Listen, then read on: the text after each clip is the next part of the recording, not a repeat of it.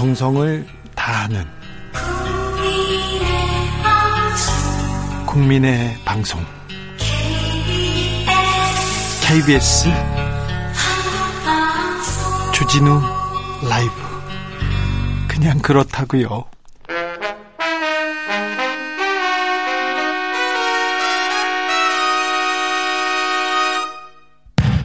주진우 라이브 돌발 퀴즈. 오늘의 돌발 퀴즈는 객관식입니다.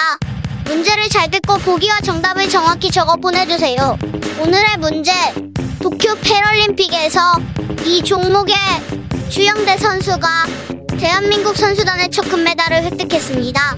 우리나라 선수끼리 맞붙은 이 종목 남자 단식 결승전에서 주영대 선수가 김현욱 선수를 꺾고 첫 금메달의 주인공이 됐는데요.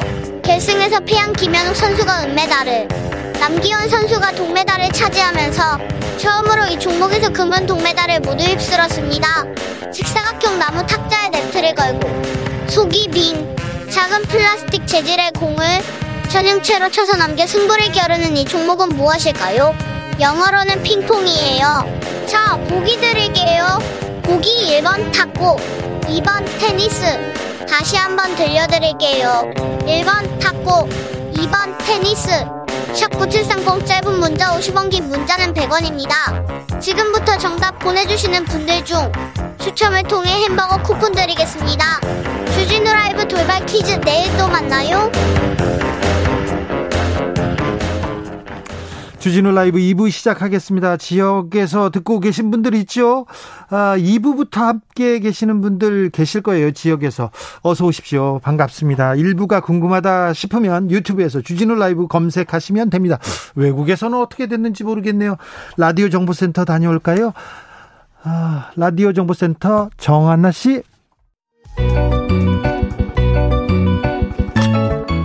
한층 날카롭다. 한결 정확하다 한편 세심하다. 밖에서 보는 내밀한 분석 정치적 원의 시점.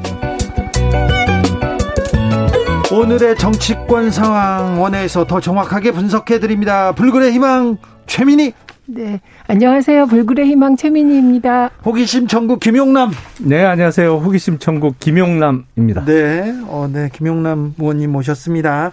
오늘 지금 국회 본회의는 어떻게 되는 겁니까? 열리는 겁니까? 안 열리는 겁니까? 왜 국회에서는 회의를 연다고 해놓고 안 열어요, 그 시간에? 그게 여야 합의가 돼서요. 여는 것이 가장 좋기 때문에 대개 의장의 입장에서 보면 여야 합의를 요구하게 됩니다. 지금 그런 상태가 지속되고 있는 거죠. 네.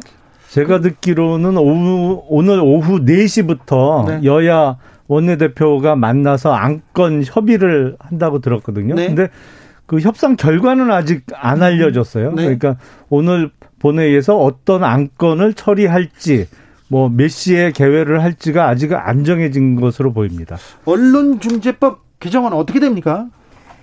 어, 이것도 일단 여야가 합의해서 올리자고 의장이 중재를 하고 있는 것 같고요. 예. 역시 결과는 안 나온 것 같습니다. 네. 근데 네.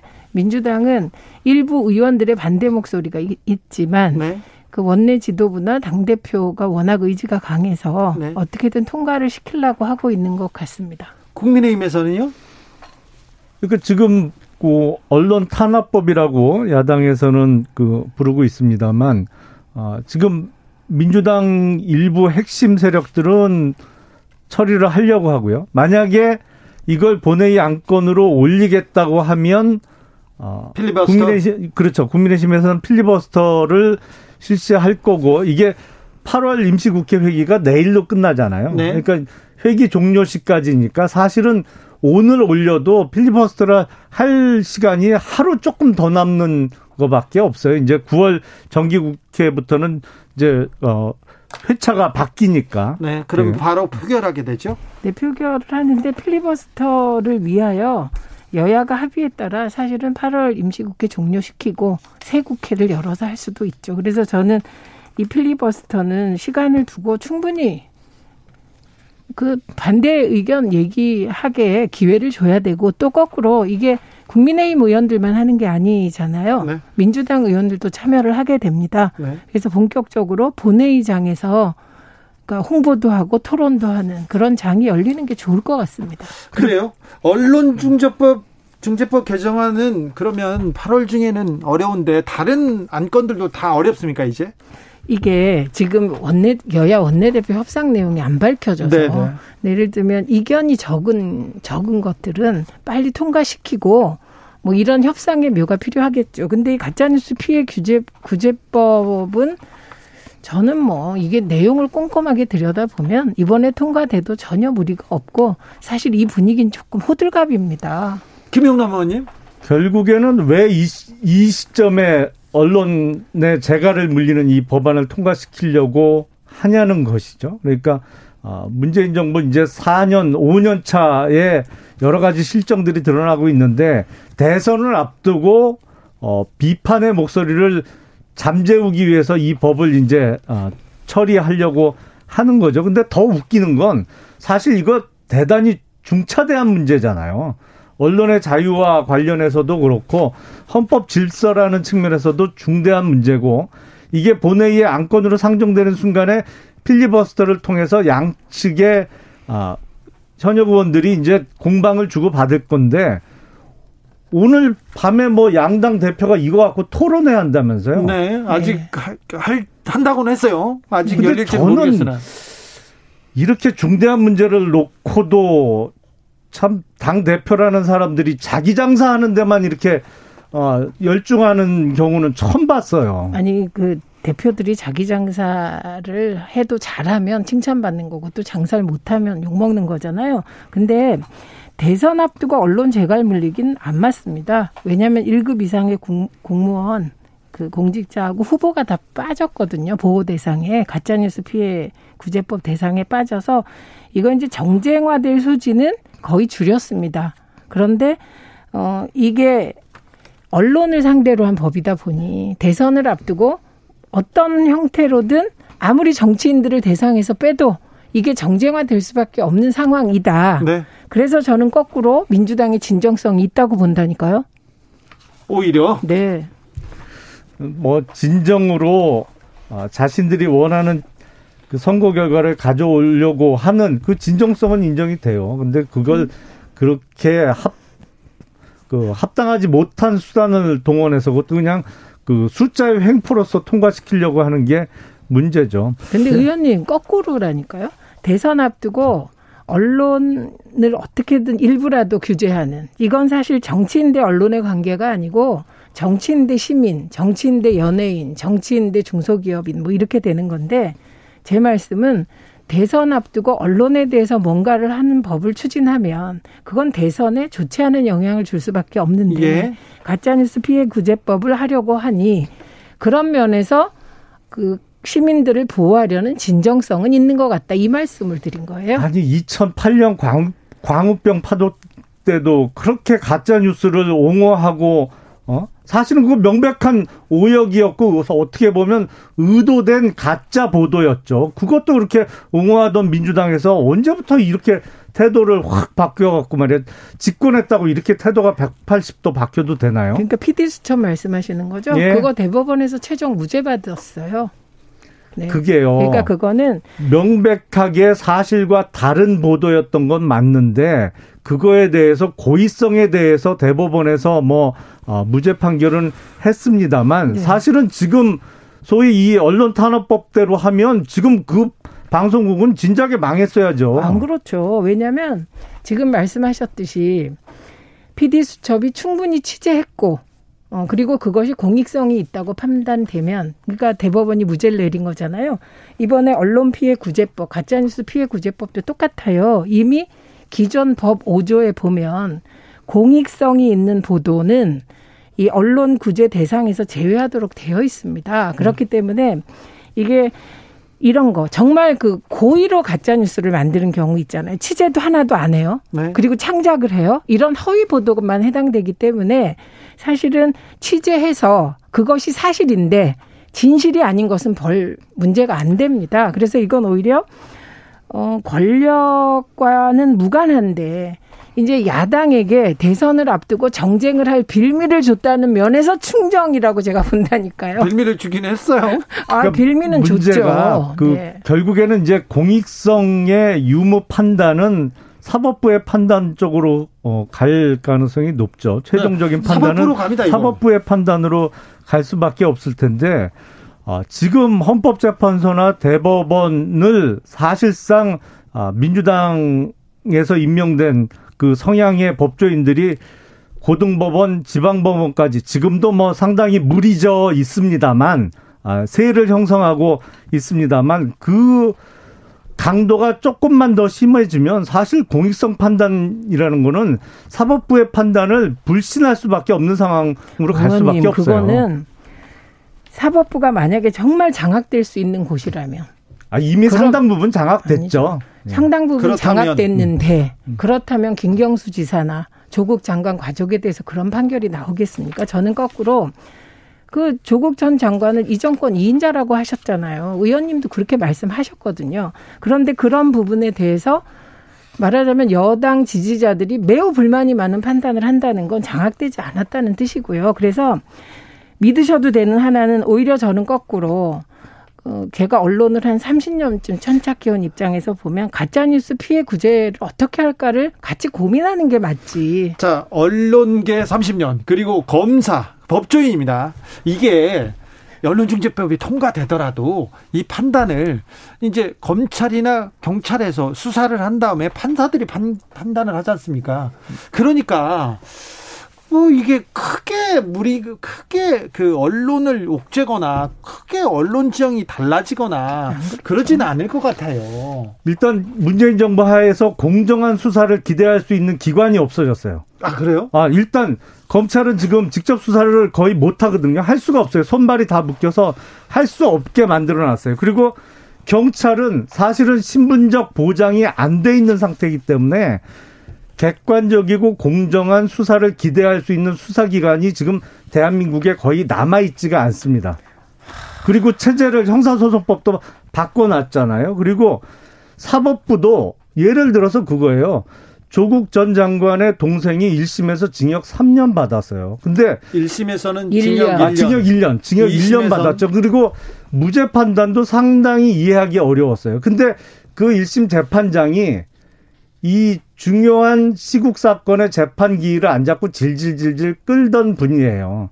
근데 그게 고등법원 올라가서 징역 1년 선고된 게 징역 3년으로 바뀌면서 무죄 내려졌던 것도 유죄로 바뀌고 이제 법정 구속이 됐죠. 그러니까 지금 문재인 정부 하에서 사법부가 100% 정치권에 장악당했다? 그건 아니에요. 근데 상당 부분 장악이 되고 있는 상황이고 그 정도를 점점 심해지고 있는 것이죠. 그러니까, 그러니까 앞으로 사법부의 어떤 언론 보도와 관련해서 공익성 유무의 판단도 사실은 뭐 지금 간신히 버티고 있는 거예요. 어떻게 봐서는 그, 사법부가. 그런 말씀하시면 저는 가짜 뉴스성이다 이렇게 얘기할 수밖에 분리하면 다 가짜 뉴스로 몰잖아요. 아니에요. 사법부가 장악됐다 이런 말 하시면 안 돼요. 그거는 정말 사법부는 대한민국에서 제가 보기에는 언론 자유에 대해서 가장 언론적 입장을 반영하는 곳입니다. 그게 하루아침에 바뀌지 않아요. 그리고 장악할 수도 없고 장악되어서도 안 되고 그 다음에 검찰이 직접 수사 못 한다고 하셨는데 이게 이제 여당이 이게 중대범죄 수사청을 하자 이런 얘기가 있으니까 오해가 생기는데 6대 범죄는 검찰이 수사하게 되어 있습니다. 그리고 직접 수사 역량 그대로 남아 있습니다. 왜냐하면 수사관들이 그대로 남아 있거든요. 그래서 자, 다른 음. 이슈 물어볼 네. 게 많습니다. 네. 김용남 의원한테 물어볼 게 많아서요. 구구사령님께서 언론법 통과되면 기자들이 취재하기 어렵다는데 그렇게 어렵진 않을 거예요. 주 기자님이 삼성 취재할 만큼 할 때만큼 어려울까요? 아유 그럴 리는 없어요. 절대 그럴 리는 없습니다. 자 언론 얘기는 그만 가고요. 그럼 오늘 국회 본회의 오 윤희숙 의원 사퇴안 어떻게 됩니까?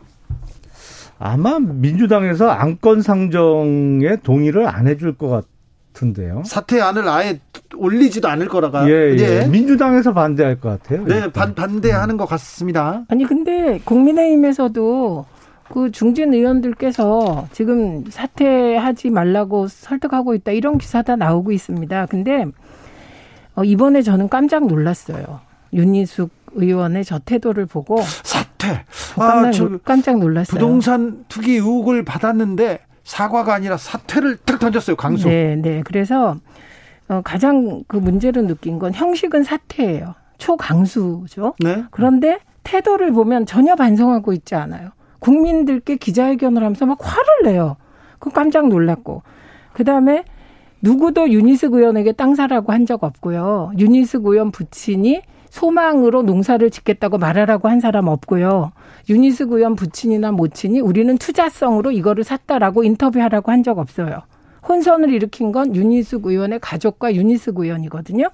그런데 자신의 그런 거짓 해명에 대해서 반성하기는커녕 이거를 상대당 의원들에게 발언을 막 악마화시키면서 위기에서 탈출하려는 이 태도 때문에 저는 정말 너무나 놀랐습니다. 김용남 우리 정치권에서요 현역 의원들이 뭐 문제 생기면 사퇴하겠다고 말한 적은 여러 번 있었어요. 네, 있었어요. 예를 들어서 제 최근에 기억나는 게 그 미투 한참 네, 일어났을 네, 네, 때 네. 민주당의 그 민병두 의원이 자기 무조건 사퇴하겠다고 했잖아요. 근데 네. 결국엔 어떻게 했어요? 그 양반 임기 다 채우고 저 후반기 상임위원장까지 했어요. 지금은 어디 공공기관 기관장 가 있던데 국민들이 원하는 건 자기 말에 책임을 지는 태도예요. 사퇴하겠다 그러면 더군다나 공개적으로 국민들 앞에 공개적으로 사퇴하겠다 그러면 사퇴하는 거예요.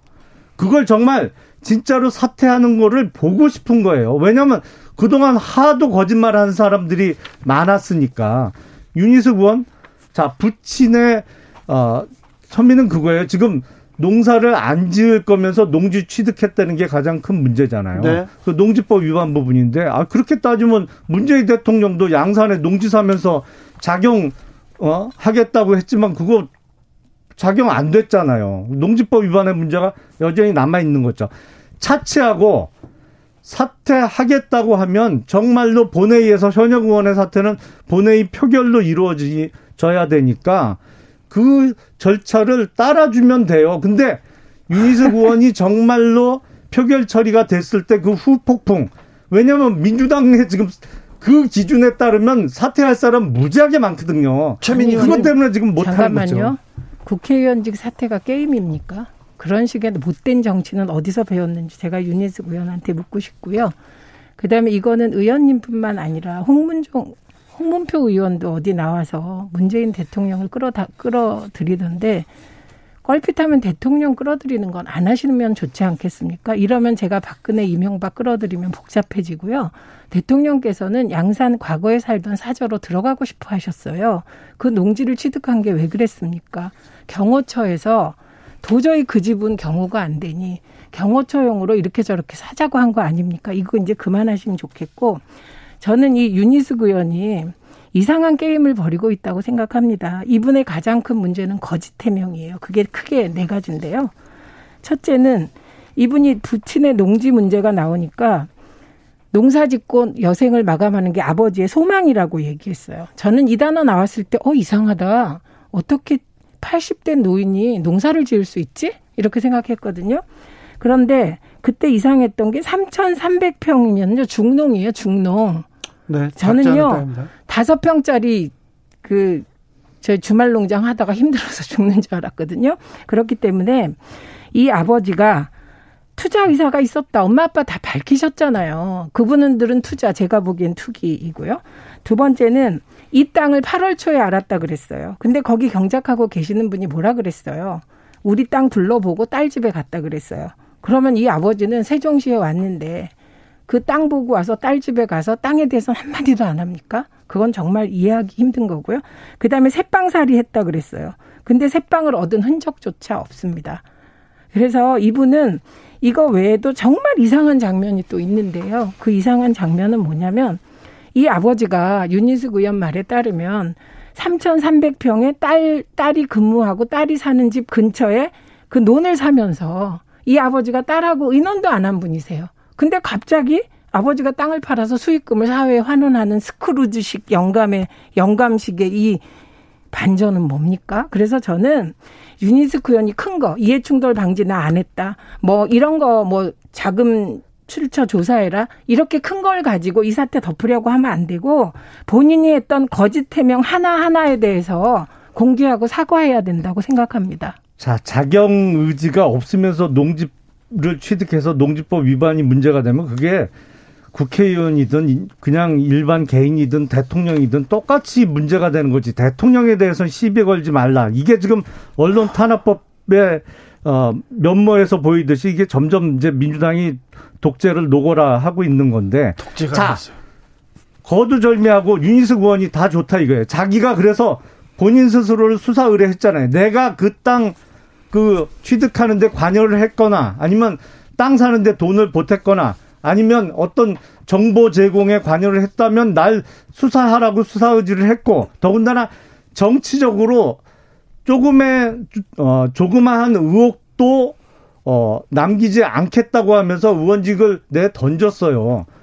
아니 자기 말에 책임을 지겠다는데 그걸 갖고 민주당에서 지금 왜 그걸 음. 갖고 비판을 해요? 아니요. 사퇴하겠다고 그러고 약속을 안 지킨 사람이 욕을 먹어야죠. 아니, 그러니까 이게 정확하게 얘기를 해야 되는데요. 저는 쇼라고 생각합니다. 네. 그리고 무엇보다 태도가 잘못한 사람의 태도가 아니에요. 기자회견하면서 화내고 이 세상에 눈처럼 하얀 사람은 없다. 이런 말까지 하는 건 이거는 대표적인 가짜 가짜 가짜 쇼입니다. 구건이 공구님께서 네. 이참에 사퇴하실 분 깔끔하게 다 같이 사퇴하면 좋을 것 같습니다. 다 같이 예. 감사주기 없기로요. 정치적 원의 시점 여기서 줄이겠습니다. 김용남, 최민희, 최민희, 김용남 두 분 오늘 말씀 감사합니다. 아, 너무 짧았어요. 아, 네. 그랬어요? 다음 시간엔 좀 더 길게 하겠습니다. 네, 감사합니다. 정치 피로, 사건 사고로 인한 피로, 고달픈 일상에서 오는 피로.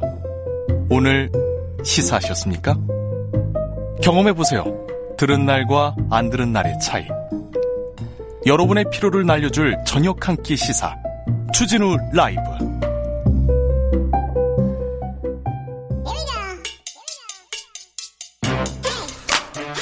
뉴스를 향한 진지한 고민 기자들의 수다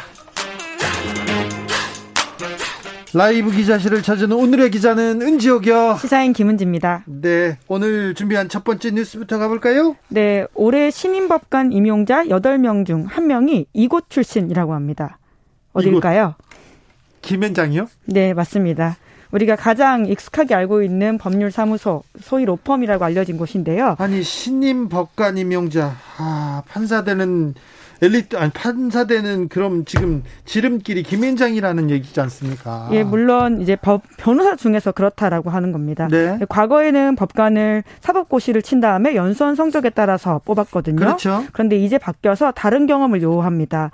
그래서 재판연구원을 보통은 가장 많이 하는데요. 예. 아니면 검사, 변호사 등 법조 경험을 쌓은 다음에 법관을 하는 경우가 많습니다. 네. 그 변호사 중에서는 업계 1위라고 할 수 있는 김현장 출신이 가장 많다라고 하는 것이 네. 최근 경향 경향신문 보도인데요. 네. 올해 신임법관 임용 예정자 157명 중에서 20명이 김현장 출신이라고 합니다. 많기도 하네요. 네, 그 다음으로도 대형 로펌 출신들이 쭉 있는데요. 네. 세종 출신 변호사가 8명, 그리고 태평양 율촌 화우 출신이 5명. 대규모 로펌에서 지금 판사로 많이 가네요.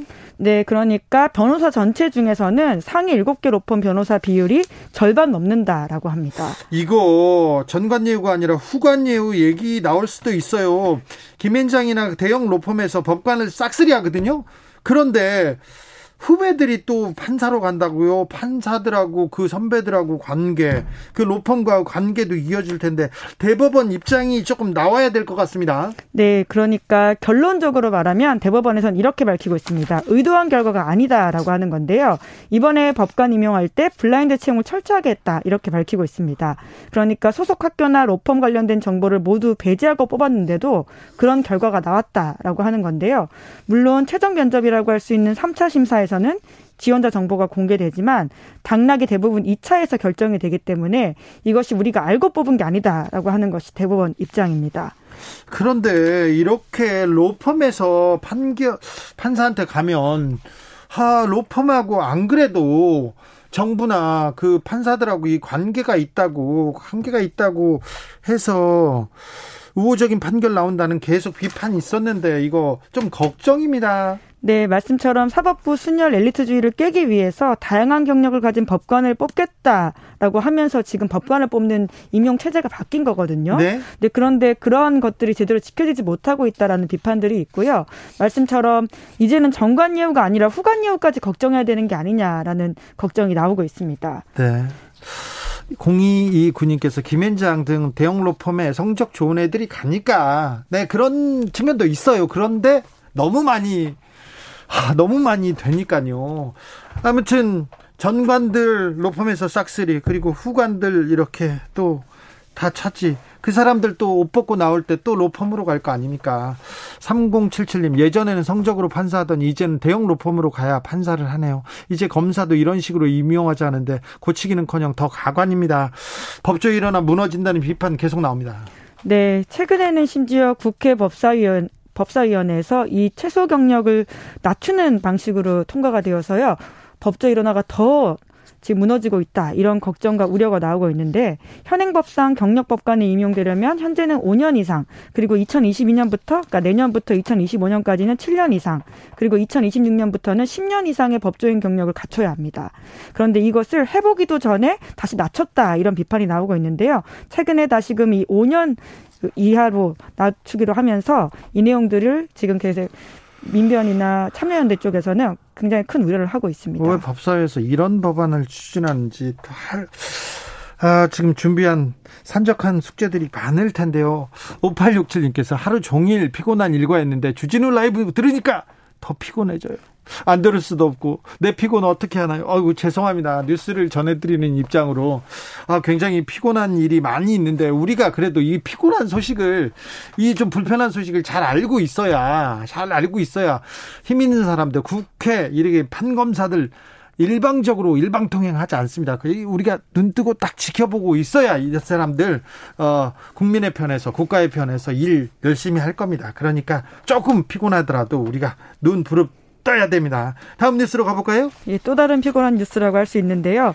법무부의 검찰 스폰서 실태 점검에 검찰이 협조적이지 않다라고 합니다. 어, 궁금합니다. 이 내용. 근데 정확히 정확하게는 어떤 내용입니까? 네, 이른바 가짜 수산업자 사건이 계기가 되어서 그렇죠. 박범계 장관이 내린 지시였다라고 하는데요. 아, 스폰서 검사들 좀 있는지 그 스스로 좀 점검하라라고 하는 실태를 겁니다. 실태를 따져보라고요? 네, 법무부 감찰관실에다가 검찰 내 이른바 스폰서 문화가 남아 있는지를 조사하라고 지난달 7일에 지시했다라고 하는데 그래서요. 그래서 대검찰청에서 지난달 15일부터 20일 검찰 전 직원을 대상으로 검찰 구성원 청렴도 제고를 위한 설문 조사를 진행했다고 합니다. 네. 그 결과를 분석해서 법무부에 보냈다라고 하는데 설문 조사를 보면 문항이 이렇습니다. 접대를 받은 적이 있는지, 접대를 받은 사람을 본 적이 있는지, 윗사람이 접대 자리에 데리고 간 적이 있는지, 조직이 청렴하다고 생각하는지, 이런 거를 스스로에게 물었는데요. 그런데 문제는 응답률이 아주 낮았다라고 합니다.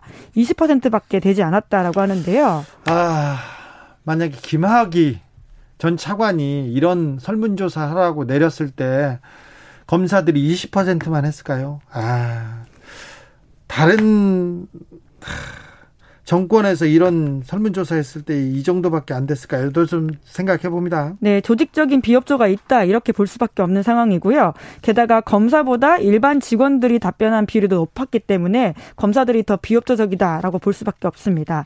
심지어 답변에 대해서도 검사들은 과거 사례이지 현재는 청렴하다 이런 답변을 다수 했다라고 하고요. 아니, 최근까지 라임 술접대 룸살롱에서 접대받은 일이 있었지 않습니까? 얼마 전까지 별장 성접대는 일반인들은 꿈도 꾸지 못합니다. 그리고 룸살롱 회식 이런 거 사라진 지 오래됐어요. 근데 검찰에만 남아 있거든요. 그렇죠. 수백만 원대 술 자체를 먹는다는 생각을 보통 사람들은 할 수가 없는 건데요. 예? 그럼에도 불구하고 검찰에서는 외부 시선이 왜곡됐다 이런 취지의 답변을 다수 했다라고 뉴시스가 보도했습니다. 네.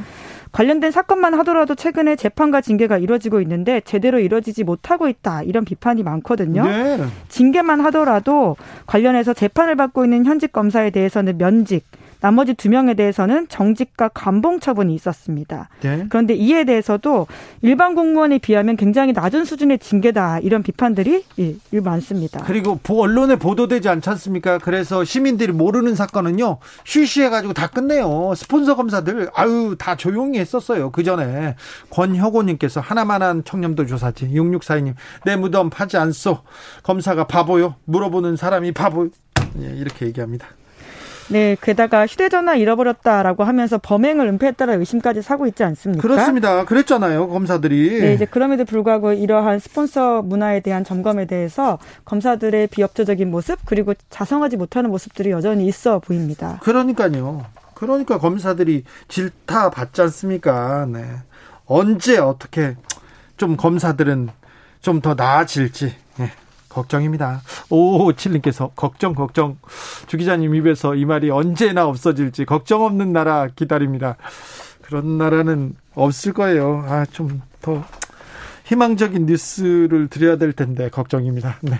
걱정 그만 시켜 드리겠습니다. 마지막으로 만나볼 뉴스는요? 네, 그나마 좀 괜찮은 소식이라고 할까요? LG전자 채용 비리 사건의 1심 결과가 나왔습니다. 어떻게 나왔습니까? 네, 유죄가 나왔는데요. 네. 원래대로라면 세상에 알려지지 않고 조용히 넘어갔을 사건이었습니다. 왜냐하면 검찰이 약식 기소했기 때문인데요. 검찰이 약식 기소 그러니까 벌금으로 싹 묻고 싹 지나가는 거였어요. 네, 그러니까 공개 재판에 붙이지 않고 검찰 선에서 처리한다 이렇게 이해하시면 되는데요. 그렇죠. 그런데 법원에서 제동 걸었습니다. 네. 그래서 이 코너에서도 전해드린 바가 있는데 네. 그 사건 선고가 났습니다. 그렇죠. 네, 집행유예라고 라고 해서 또 이제 아쉽다라고 생각하시는 분이 있을 수는 있는데요. 그래도 네, 그래도 유죄가 검찰의 구형량보다는 높게 나왔습니다. 어떻게 나왔어요?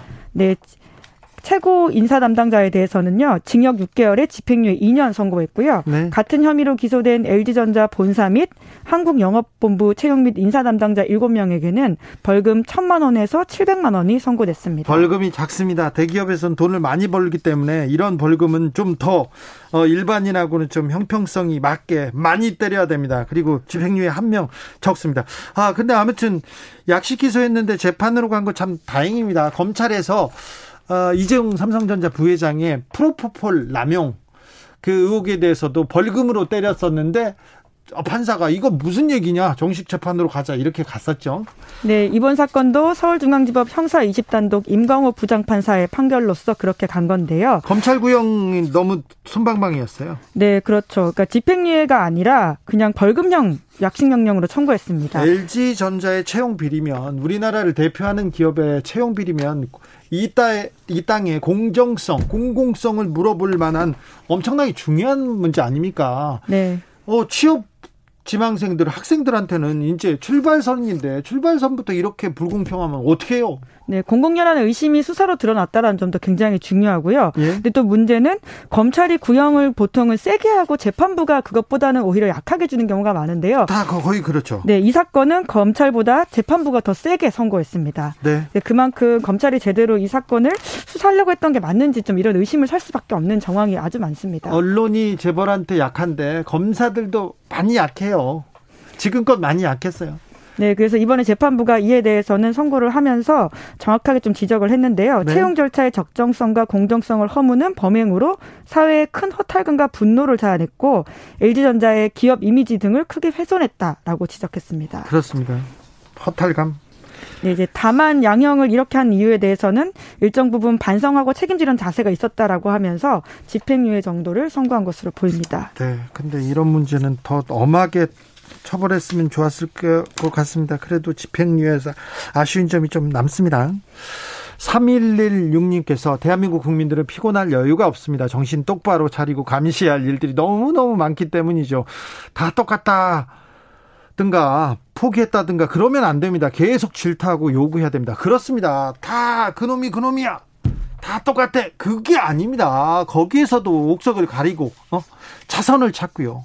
아니면 차악이라도 찾아야 됩니다. 꽃사가님 걱정다운 걱정을 하는 사회가 되기를 바랍니다. 그렇죠. 아, 법이 좀 공평해야 될 텐데 검사들은 국민을 위해서 진실을 위해서 정의를 위해서 이렇게 일해야 될 때 이런 걱정을 하고 있으니 얼마나 우리 국민들이 피곤할까요? 기자들의 수다 여기까지 들을까요? 네, 감사합니다. 김은지 기자 함께했습니다. 네, 감사합니다. 교통정보센터 다녀오겠습니다. 정현정 씨.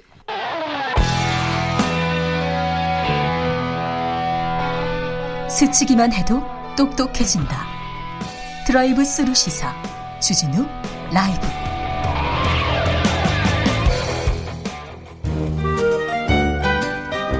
민생이 먼저다 함께 잘 먹고 잘 사는 법 찾아보겠습니다. 민생과 통하였느냐 생생민생 통. 안진아서나 민생생각 안진걸 민생경제연구소장 어서 오세요. 네 안녕하십니까. 요즘은 어떤 일로 바쁘세요? 아 오늘 맥도날드 또 다녀오셨어요? 불매. 네? 지난주에도 국가인권위원회 진정까지 하고 있습니다. 예? 휴대폰 사용도 못하게 하고. 예? 바지 주머니를 아예 없는 옷을 입으라고 강요하는 거. 네. 이건 문제잖아요. 네. 쿠팡에 있었던 일인데 네. 인권이 진정했고요. 오늘은 또 우리 시민들께서 많이 응원해 주셔서 택배 기사님들 처우가 많이 개선은 됐거든요. 네. 근데 CJ가 택배 요금 단가 170원 중에서 65원만 분류 비용이나 어, 산재 고용보험료 쓰고 100원이 넘는 돈을 본사가 먹는 것으로 이렇게 결정을 한 거예요. 거기서도 긴급 기자회견을 했습니다. 네. 택배 기사님들하고 그러니까 뭐냐면 어, 우리 국민들이 택배 요금을 올려준 이유는 기사님들의 처우 개선, 처우 개선 좀 더 신경 써라. 분류 분류 작업을 별도의 노동자를 채용해서 일자리도 늘리고 어, 과로사도 줄여라는 데 집중이라는 거였거든요. 그래서 택배 요금 올려줬더니 170원 정도 올랐더니 100원이 넘는 돈을 본사가 먹는 구조로 지금 이거는. 안 되죠. 예. 그러니까 이건 본사가 국민들의 열망을 자신들의 이득을 늘리는 거로 왜곡했다고 볼 수 있습니다. 기만했죠. 예. 그래서 제가 지금 오늘 이제 맥도날드에 대한 항의이 불명 계속되고 있다면 알바 청년에 대한 징계가 철회가 안 되고 있고요. 네. 유통기한까지 지난 걸 사용했다는 의혹도 제기됐는데 네. 전수조사도 지금 미흡합니다. 이 부분은 우리 어 방송법이 따라서 우리 사회경약자들 대변하는 KBS 라디오와 함께 계속 캠페인하는 걸 하고요. 네. 그다음에 택배. CJ 본사가 예. 어, 170원 오른 거 일부는 당연히 본사도 비용이 많이 드니까 가져갈 수 있는데 어 일부는 이제 더 본사도 취할 수 있다고 보지만 대다수는 어 처우 개선에 써야죠. 택배 가- 기사님들. 당연하죠. 그 부분 올려준 돈은 택배 기사님들의 처우 개선을 위해서 쓰라고 맞습니다. 올려준 거 맞습니다. 아닙니까? 그래서 오늘 긴급 기자회견도 했고 항의도 했고요. 근데 CJ 본사가 법원에서 그 택배 기사님들에 대해서 단체 교섭을 응해라고 법원에 판결이 나왔는데도 응하지를 않고 있어요. 위탁 대리점에서 알아서 뽑은 사람들이라는 식으로 나몰라라 하는데 우리 국민들은 다 알잖아요. CJ 차 갖고 다니죠. CJ 옷 입고 다니죠. CJ 모자 쓰고 다니는데 그걸 CJ 조끼도. 사람이라고 생각하죠. 그러니까 자기들이 규정상으로는 위탁 대리점의 직원으로 위탁 기사님으로 이중으로 이렇게 책임지지 않는 구조를 만들었다 하더라도 지금 우리 국민들이 이제 요구하는 건 뭐냐면 그 노동자의 노동을 통해서 돈을 벌면 책임을 져라는 거거든요. 기본적인. 네. 그래서 그 부분 계속 호소하도록 하겠습니다. 아, CJ 좀 안타깝네요. 예. 계속해서 맞습니다. 근데 이제 우체국 택배도 위탁 네. 택배 기사님들에게 사회적 합의 이행도 굉장히 미흡하고 그동안 막 고소고발 남발은 취소 안 해가지고 지금 우체국 택배 기사님들도 지금 우체국 택배 기사님들 지도부를 중심으로 광화문 우체국에서 농성을 2주째 하고 계세요. 그러니까 네. 이런 부분들을 굉장히 안타깝고 저는 철도 통합에서 철도금 20% 인하하자 요 캠페인도 지금 계속 하고 있습니다. 알겠습니다. 예. 네. 여기까지 CJ. 그룹 장남 이선호 씨가 얼마 전에 장충동에 이건희 전 회장의 자택을 196억 주고 샀어요. 오. 그래서 샀는데 CJ 이 얘기입니다. 네. 그런데 세금 때문에 집까지 팔았다 이렇게 언론에선 쓰더라고요. 근데 31살입니다. CJ 네. 이선호 씨가. 그런데 198억. 우와. 그런데 100원, 그러니까요. 100원, 100몇 원을 올려줬는데 그 거기에서 네. 그걸 떼어먹고 그러면 CJ 안 됩니다. 기사님들이 과로사를 줄이기 위해서 노동시간 일부 줄이게 되면 물건이 줄어들게 되잖아요. 네. 한 건이라도 더 배달해야지 수수료가 올라가기 때문에 과로사를 줄인 대신 소득이 줄어들기 때문에 네. 그 요금 인상분은 택배 기사님들한테 쓰는 게 맞습니다. 국민들도 그것 때문에 동의한 것이고요. 알겠습니다. 다시 한번 그렇죠. 호소드리고요. 네. 오늘은- 호소드립니다. 예, 오늘은 이제 조금 제가 차분한 목소리 이렇게 이야기한 건 처음이네요. 그동안 너무 호들갑 떠났는데 네. 너무 이제 급하니 근데 지금부터는 우리 국민들이 너무너무 기다리던 소식을 차분하게 제가 정리해 보겠습니다. 그래서 차분하게 예, 알려준다고 지금 갑자기. 목소리 톤을 이렇게 예, 바꿨어요. 왜냐면 오늘 뉴스가 여러 가지 나고 헷갈려 하시더라고요. 참 안 어울립니다. 아, 아닙니다. 네. 자, 희망 회복 자금이 오늘부터 2차 신속 지급이 있다라고 이제 뉴스가 나옵니다. 희망 회복 자금. 자, 먼저 제가 총정리를 간단히 해 드리겠습니다. 네. 도대체 이번 재난 지금 5차 재난 지원금은 종류가 많으니까 헷갈리시는데 네. 자 본인이 소상공인이거나 경영 이기 업종인 분들은 네. 희망 회복 자금 이름이라는 거로 나오는데 1차에서 벌써 어 120 만 명 정도에게 한 3조 정도가 지급이 됐습니다. 네. 네. 근데 1차 때 못 받은 분들이 있잖아요. 네. 이분들이 오늘부터 이제 신속 지급 대상인데 61만 명의 1조 원이 지급이 됩니다. 네. 어, 간이가세자들, 또 올해 신규 창업자들, 또 사업장의 다수인 분들, 또는 1, 차 때 못 받았던 분들이 신청을 하면 되는 건데요. 만약에 이번 2차에까지도 신청이 안 된다. 그럼 9월 말에 삼차 확인 지급이 있고 그 즈음에 이의 신청도 받게 되어 있습니다. 그래서 예. 어 내가 왜 안 나오지 하면 저희들한테 문의도 해 주시고요. 포기하지 말고 계속 신청을 하자. 이 신청까지 있다는 거 말씀드리고요. 그다음에 소상공인들이 7월 달부터 4단계 때문에 굉장히 더 힘들어졌잖아요. 예. 어, 그래서 희망 회복 자금이 너무 미흡하다는 지적이 있으세요. 오늘 신청하면 오늘 오후에 나오니까 굉장히 그 스피드라든지 그런 건 대단한데. 근데 그 7월 부분들은 어, 손실 보상금으로 10월 달에 따로 나옵니다. 예. 법에 의해서. 지금 지급되는 것은 4단계 전내 피해에 대해서 지급이 되는 겁니다. 예. 그러니까 그거 헷갈리지 마시고요. 그 다음에 저소득층들에게는 8월 24일 날 300만 명 정도에게 10만 원씩 3천억 정도가 지급이 됐습니다. 네. 이건 뭐냐면 기초생활수급권자하고 차상위 계층하고 한부모 가족 중에 양육비 지원 대상자들만 해서 그게 우리 우리 국민들 가장 어려운 분들이잖아요. 한 300만 명쯤 됩니다. 네. 이분들은 10만 원이 현금이 지급됐다. 정말 다행이죠. 그분들에게는 저는 지자체가 조금 더 매칭해서 지급하면 좋겠다는 호소도 하고 있습니다.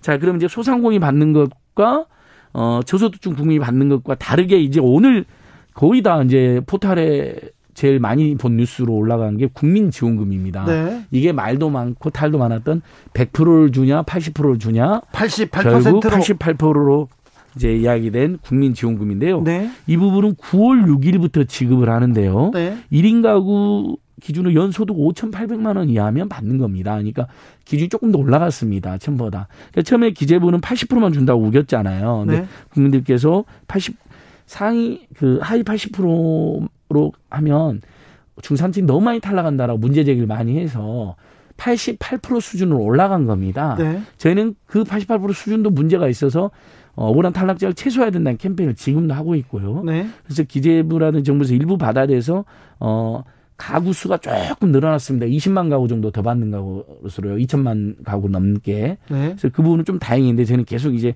더 드려야 된다고 요구할 생각인데 지급 신청을 9월 6일부터 한다. 연소득 5,800만 원 1인 가구면 받는다. 그다음에 맞벌이 가구들은 그 지급 수준이 그 기준이 더 올라가니까 네. 너무 걱정하지 마시라. 네. 근데 이 부분 역시 신청했는데 떨어질 수가 있잖아요. 네. 역시 이 신청을 받을 수가 있다라는 것이고요. 네, 알겠습니다. 마키님께서 안 소장님 동생 나오셨어요. 너무 차분해가지고 딴 분 같아요. 얘기합니다. 지금 그러니까- 안 어울려요. 아니 그러니까 그래서 네. 자, 자 이렇게 해서 이- 이제 이제 앉은 거 나왔습니다. 궁금한 부분들을 콜센터로 문의를 하셔야 되잖아요. 그렇죠. 물어봐야죠. 외우시기 어려우면 지금 일단 저장이 이렇게 메모라도 해주고 안 되면 네. 뭐그 머릿속으로 외우시면 좋은데요. 네. 일단 이 희망회복 자금이나 중소기업들이 어려운 것과 관련한 콜센터는 1899의 8300번입니다. 네. 그쪽으로 무조건 전화하시면 되고요. 1899에 8300. 예, 굉장히 중요한 뭐- 전화번호입니다. 네. 이, 이걸로 많이들 전화하고 계시더라고요. 그 다음에 중기부, 중기부 자체 그냥 전화해도 되는 게 1357번이 있습니다. 네. 1357. 예, 1357 외우기 쉽죠. 네. 이게 이제 소상공인이나 경영이익 업종들이 문의를 할 때 희망회복자금 네. 또는 손실보상금 문의할 때 이용하시면 되고요. 그다음에 요즘에 대출이 줄어든다고 하니까 굉장히 이제 고민이 많으시잖아요. 네. 힘드신 분들이 돈 맥경화 때문에 돈을 더 빌려야 되는데, 근데 어 지금 일부 언론들이 너무 호들갑 들어서 막 대출이 다 끊어진 것처럼 이야기하지만 지금 대출을 확 줄인 데 농협하고 우리은행 정도인데 왜 그러냐면 거기는 상반기에 대출을 너무 많이 해줘 버렸습니다. 네. 그래서 연간 목표치를 넘어섰기 때문에 대출을 많이 줄인 건데 아, 그래요? 나머지 대부분의 leading bank들이 있잖아요. 네. 신한금융지주, KB금융지주, 하나금융지주는 일부 줄이긴 했거나 이자가 올라올 수 있지만 어, 큰 문제 없이 특히 어, 전세자금 대출이라든지 이런 것들은 다 대출이 이루어지고 있다는 거. 네. 근데 그래도 대출이 혹시 막혔다. 그러면 어, 정부에서 직접 지원해주는 서민 대출, 서민 중산층 중소기업 대출 프로그램이 있습니다. 네. 이게 서민금융 지원인데 1379번입니다. 1379. 예, 중소기업은 아까 1357이었잖아요. 네. 소상공인들은 네. 서민금융. 그러니까 정말 돈을 빌리고 싶은데 은, 은행에서 돈을 안 빌려준다. 네. 저신용자라고. 네. 이런 분들은 제발 사채업자나 대부업체 가시기 전에 네. 1379번 또는 서민, 서민금융진흥원 집으로 가셔라. 서민금융 예. 지원 지부입니다. 서민금융진흥원으로 가시라 말씀드리고요. 그 다음에 그 저기 국민지원금 아까 제가 9월 6일부터 지급한다고 그랬잖아요. 예. 근데 이거 혹시라도 문의 문의하고 싶고 이 신청을 해야 될 걸 준비하신 분들은 어, 국민지원금 콜센터가 1533의 2021번으로 정식으로 설정이 되어 있습니다. 네. 어 8월 30일 오늘부터 이미 상담을 받는다고 합니다. 문의도 네. 받습니다. 다시 한 번 말씀드릴게요. 국민지원금 어 100%로 저희는 호소했지만 88%만 받게 된 그 국민지원금 말하는 겁니다. 네.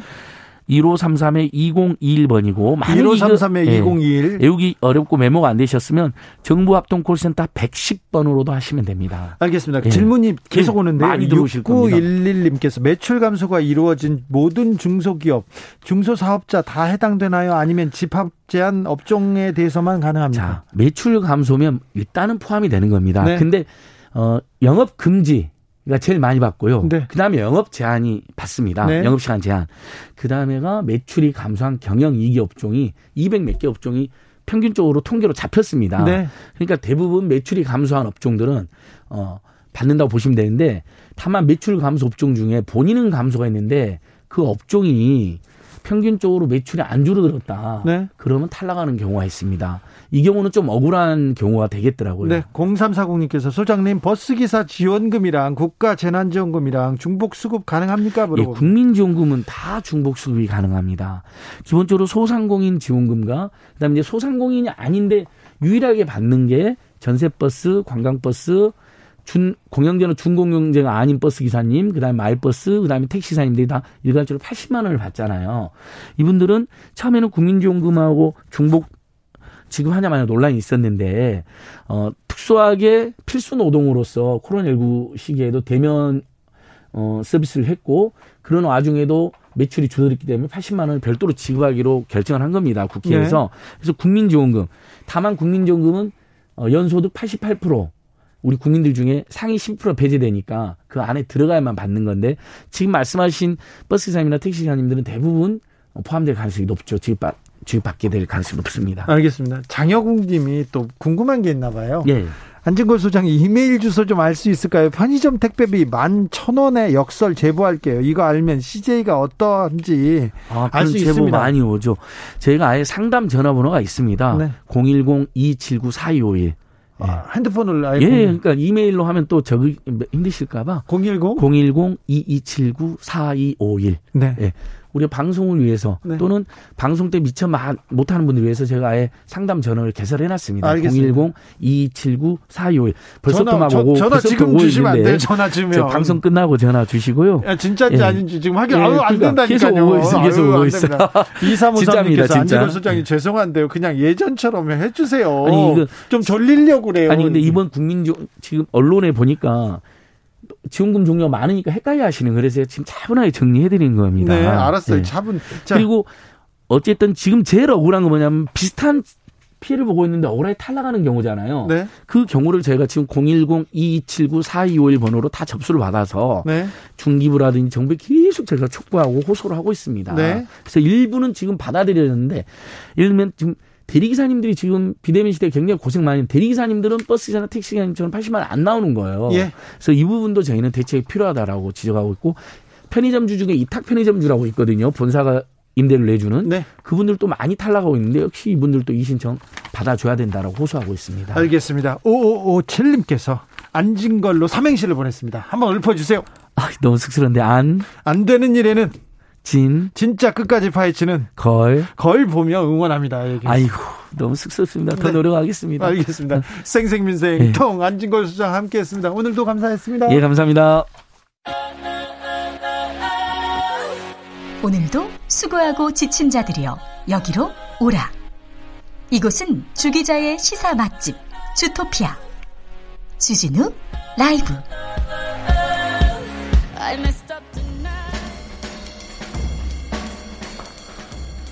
느낌 가는 대로 그냥 고른 뉴스 여의도 주필